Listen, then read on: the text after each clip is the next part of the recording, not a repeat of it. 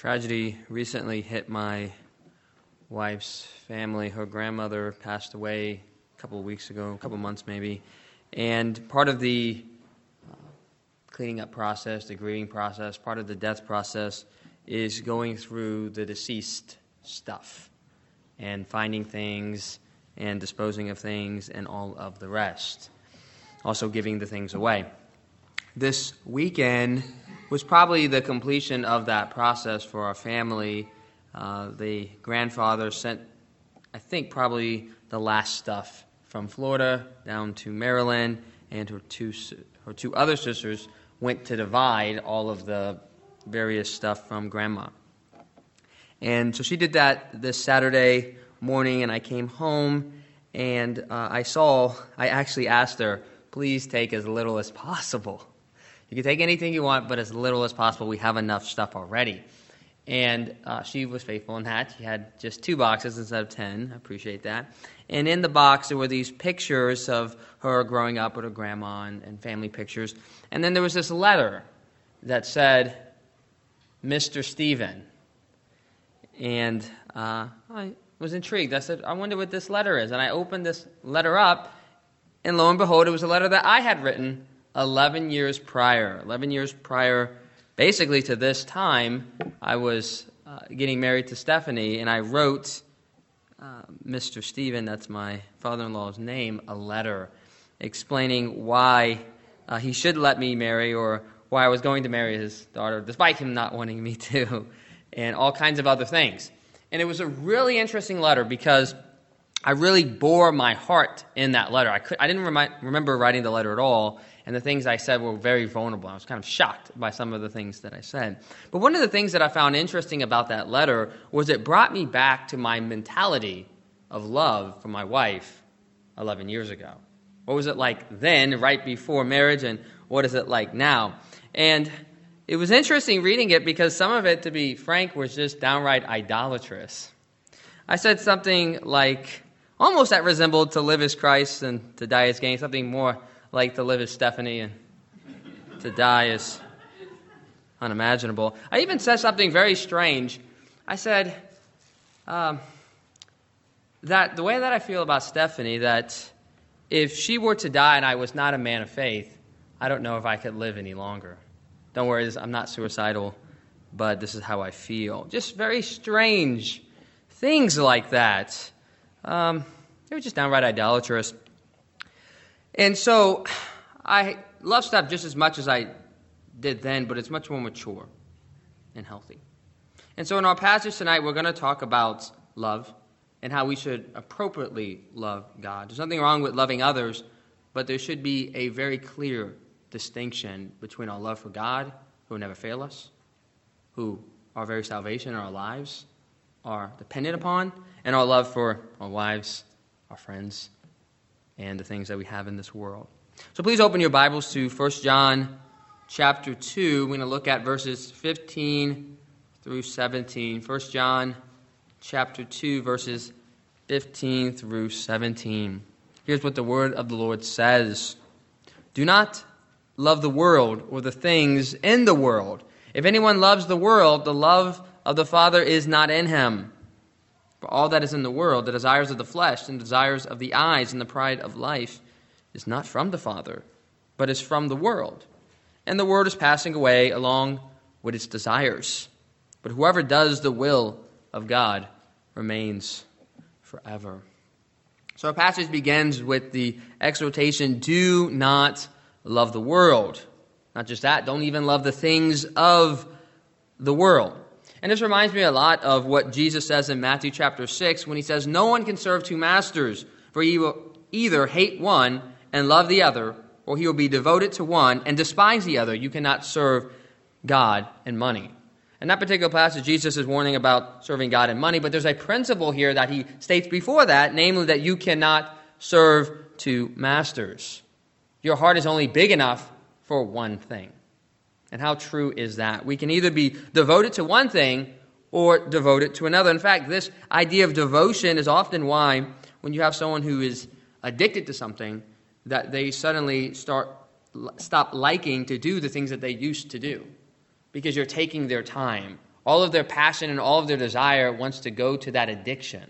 And so even the things like spending time with family and the things they used to enjoy now become obstacles to the thing that they really want back to that addiction. It's that principle that we can only serve one master. Our heart is only big enough for one thing.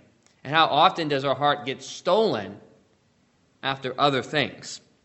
And we cannot do it. We are fooling ourselves if we think that we can love this other thing with the same devotion that's only appropriate to God, but still be faithful to God. Jesus Christ says very clearly, you cannot do those things.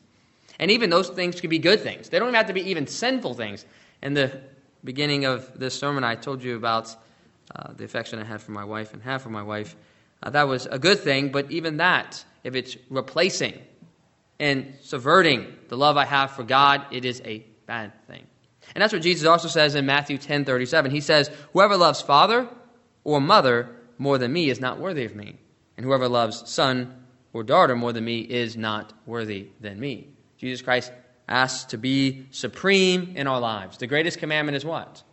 To love God with all of your heart, with all of your soul, and with all of your mind. We're to love Him with all of our being and to serve Him faithfully. And so our passage, though, in First John is not just talking about our need to have exclusive love to God, that God needs to be on top of our lives, but that is there. But it's also talking about that we need to not share our love with God for love for the world, particularly. Love for the world, particularly, is dangerous and corrupting and seeks to steal us from our Lord. Now, what does it mean when it says we're not to love the world? Well, we live in the world, don't we? You're on, you're in or on the world, however you want to think about it. 1 Timothy 4 4 says this For everything created by God is good, and nothing is to be rejected if it's received with thanksgiving. So the word is good. God has given us the world and its pleasures, and these are to be enjoyed. So it's not saying that if we just simply love the sunset, if we simply love friendship, if we simply love food and drink and all of these good things, that we are somehow not Christians. That's not what it's saying at all. In Genesis 1:31, God says this about the world. He says, God created everything that he made, and behold, it was very good. God created this world, and he created it to be enjoyed. And in fact, he wants us to receive these things with thanksgiving. That's why all food is purified. You can eat anything you want as long as you receive it with thanksgiving and appreciating the God who gave it to you. So if it's not talking about steaks and friends and sunsets and mountains, well, what is it talking about? Again, it says that if anyone loves the world or the things of the world.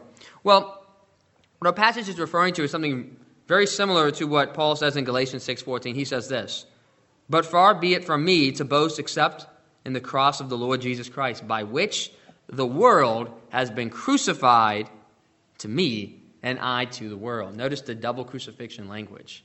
That the world has been crucified to me that this world is now dead to me. And I am now dead to the world. The world sees me as a stranger, as a foreigner, no longer as a friend, no longer as one who's in the world, but now one who's outside of the world, now one who is strange and other and hated.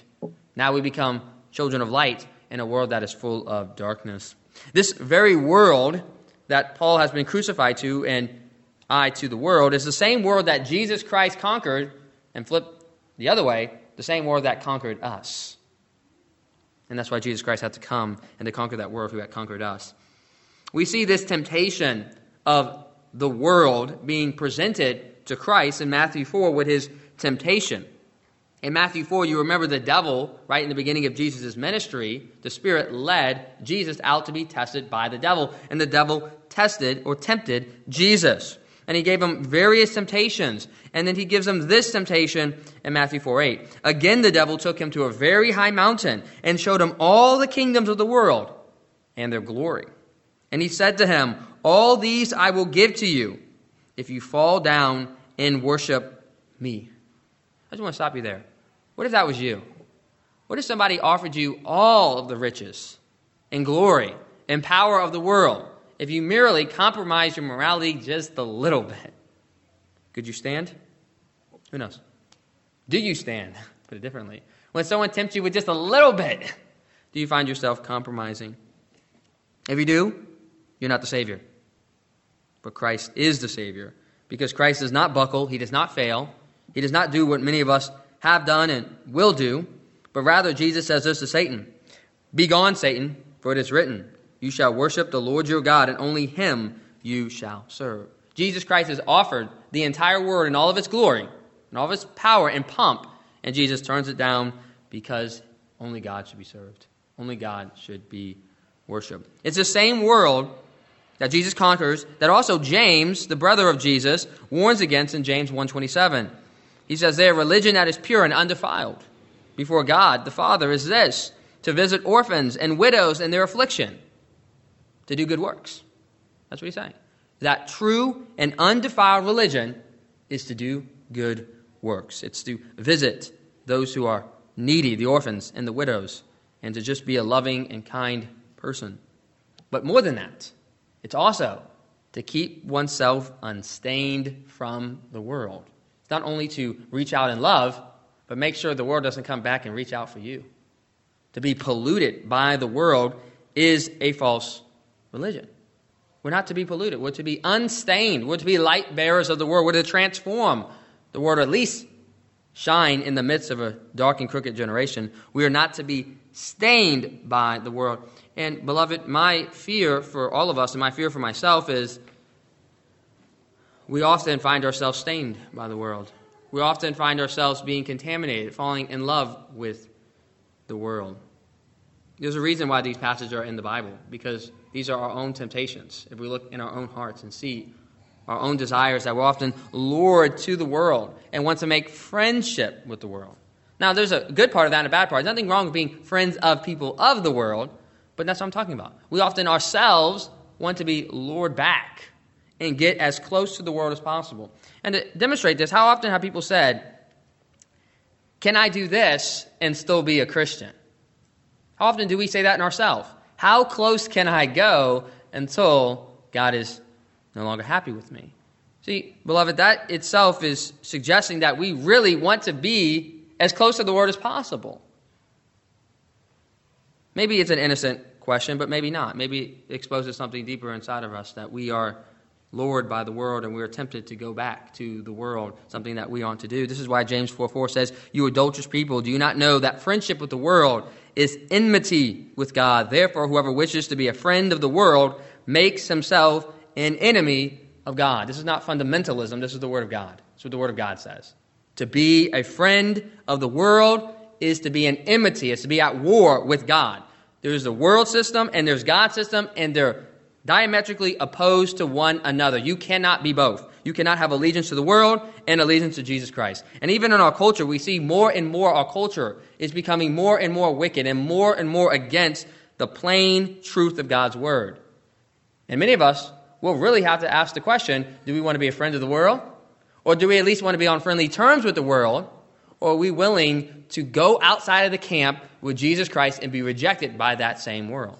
Sometimes we think the, the ill treatment that we receive is because we're not Christ like, and sometimes it is. Sometimes we're not Christ like, and thus we receive the hatred of the world. But sometimes we are actually Christ like, and that's why I receive the hatred of the world. People often think if Jesus was here, everyone would just love him, despite the fact that they hated him in his own generation. That's not true at all. If Jesus were here, he'd probably die very quickly because the world would hate him. Because when you shine the light against the world, the world fights back and the world hates you. The world is evil. And to be a friend with the world is to be an enemy with God. It cannot be more clear. Why? Because the world, even though it was created good, is being corrupted. And now it's being controlled by the devil. And that's why in 2 Corinthians 4 4, the Bible describes the devil in this way He is the God of this age. Have a KJV, it says, the God of this world. And he has blinded the minds of unbelievers so they cannot see the gospel of the glory of Christ, who is in the image of God. And so as you look out there at the world, if you look out there as the unbelievers out there, understand that the God of this age has blinded their minds. They are blind, they're spiritually dead because they're under control of the devil. And how does the devil control them? Against their will? No, precisely through their will. Ephesians chapter 2 says this And you were dead in your trespasses and sins in which you once walked, following the course of this world, following the prince of the power of the air, the spirit that is now at work in the sons of disobedience. Notice the connection. They follow the course of the world, following the prince of the power of the air, the spirit that is now at work in the sons of disobedience. The devil often doesn't say, Worship me, he says, Worship yourself. Here's the pleasures that you want. Enjoy. Think nothing of God. That's how he blinds unbelievers. He blinds them with telling them that's all about them. Think about Adam and Eve. Did he say, Worship me? No, he said, Eat of the tree, and you will become wise. You will become God. That's the devil. He's a slanderer. He builds, he builds you up and says, Eat, drink, and be merry, for tomorrow we die. So we cannot love this world. We must rather hate it. We must not be conformed to it, but rather resist it and have our minds renewed. But sadly, again, we often do find ourselves loving the world. And so, what are we to do then? Well, we must turn back. We must repent. We must return back to our first love. Someone recently asked me in a car ride, they asked me if Jesus was writing a letter to our church, what would he say? And I said, I don't know. And they were particularly referring to the letters in Revelation, that Jesus did write letters to churches. So, which one of those letters then would he said? And there's many letters that he has reproof, and some of those letters he says nothing bad at all. He says only good things. And I said, I hope that if Jesus wrote us a letter, he would just say, Keep on keeping on. You are so faithful. And then I said, You know, I'm not sure what exactly he would write to our particular church because I often try to not focus on other people's sin, but my own sin. So easy to focus and point the fingers at others, but I am only in control of me. And so I should spend more time focusing on my sin than your sin. Isn't that true? And you should spend more time focusing on your sin than my sin. But the devil often has us do the exact opposite. Well, I said, you know, I think if he was going to write a letter to me, he might write the words of Revelation 2 4. But I have this against you, that you have abandoned the love you had at first. How often do we drift away? How often do we start running the race well, and then all of a sudden the world becomes enticing once more, and we start falling back into the world? And what are we to do? Repent. Turn back. Remember our first love. Remember the God who saved us. We are to see the world for what it is it's an evil agent against God, it's an evil agent that seeks to destroy. So let's look now at how John describes this world.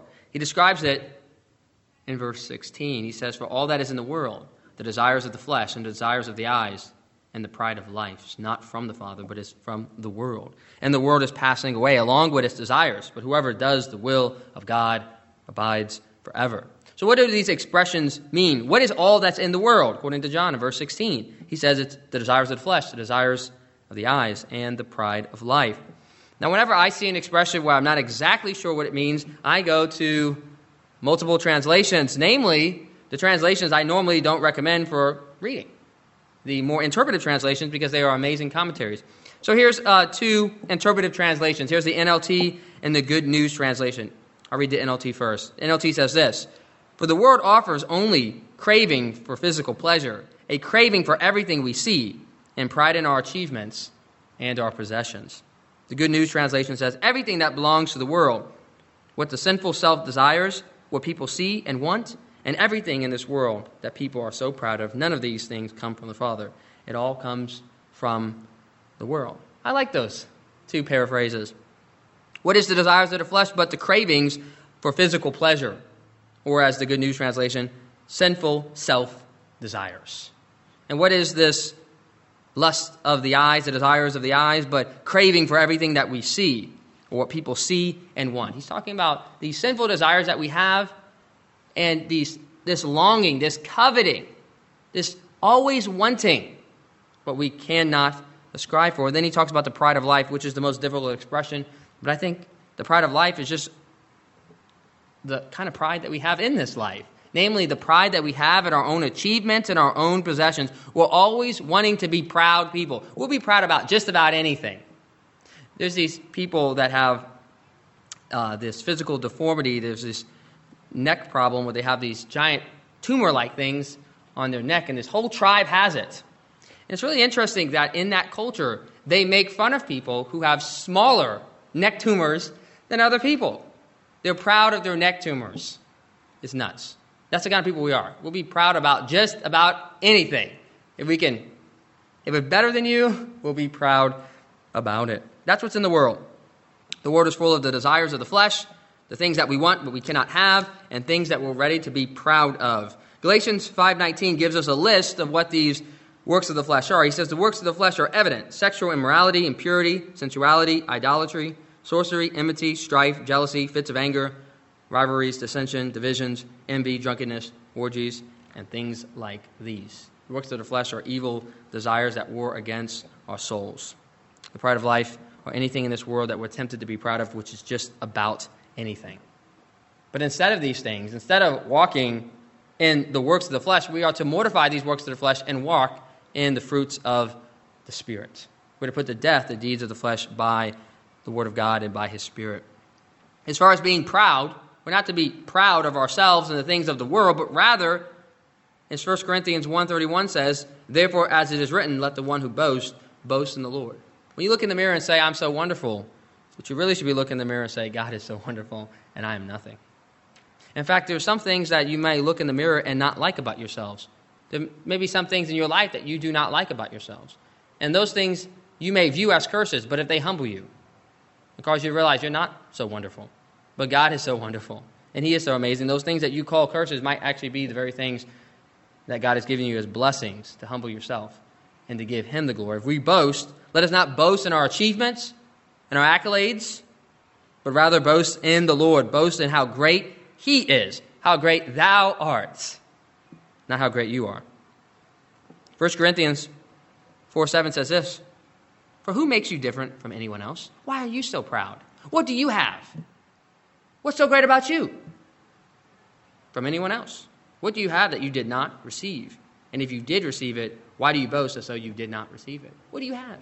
What makes you so amazing? Nothing. And even the things that do make you amazing, that's a gift that God has given you. Why do you boast as if you earn this? Instead of realizing that it is God's gift. There's many books about this topic of the myth of the self-made man. There is no self-made man. Everybody's standing on the backs of other men. God has blessed us with so many gifts, and instead of giving him the glory, we often ascribe it to ourselves. We steal the glory for ourselves. And even the passage that Neil preached this morning, John the Baptist, Sam Gamgee, the man who's willing to take the back seat and bring Frodo all the way there. That's what we have to do in our lives. Take the back seats and let Christ get the glory. He's the victor, He is the champion. And John the Baptist is a great Sam Gamgee, and he said this in that passage that Neil already read from John 3:27. John answered, "A man cannot receive even one thing unless it's given to him from heaven." That is how we ought to be humble. To realize we don't receive anything, we don't earn anything. That rather it's all the gift of God, and He deserves all of the glory. So we've seen what's in the world. Now let's look at its relationship to God. Look at the latter part of verse 16. For all that is in the world, the desires of the flesh, the desires of the eyes, and the pride of life, is not from the Father, but is from the world. Now, how much more clear could that be? These things don't come from God, they come from the world. When God created the world, none of these things were in it. But we know the story that sin came into the world. John chapter, uh, Romans chapter 5. Through one man, sin came into the world, and death through sin. All of this corruption, all of this evil, all of this distortion does not come from God, but rather comes from the world, and you cannot confuse the two. You have a very twisted theology if you think the evil of the world is coming from God. It doesn't. Bible is very clear. It's not from the Father, but is from the world. The is also very clear that every good gift and every perfect gift is from above. None of these things are good. The lust of the flesh, the lust of the eyes, and the pride of life. All of those things are evil. They do not come from God, but rather they come from the world. However, we must say this this does not mean that God is not sovereign over all of these things.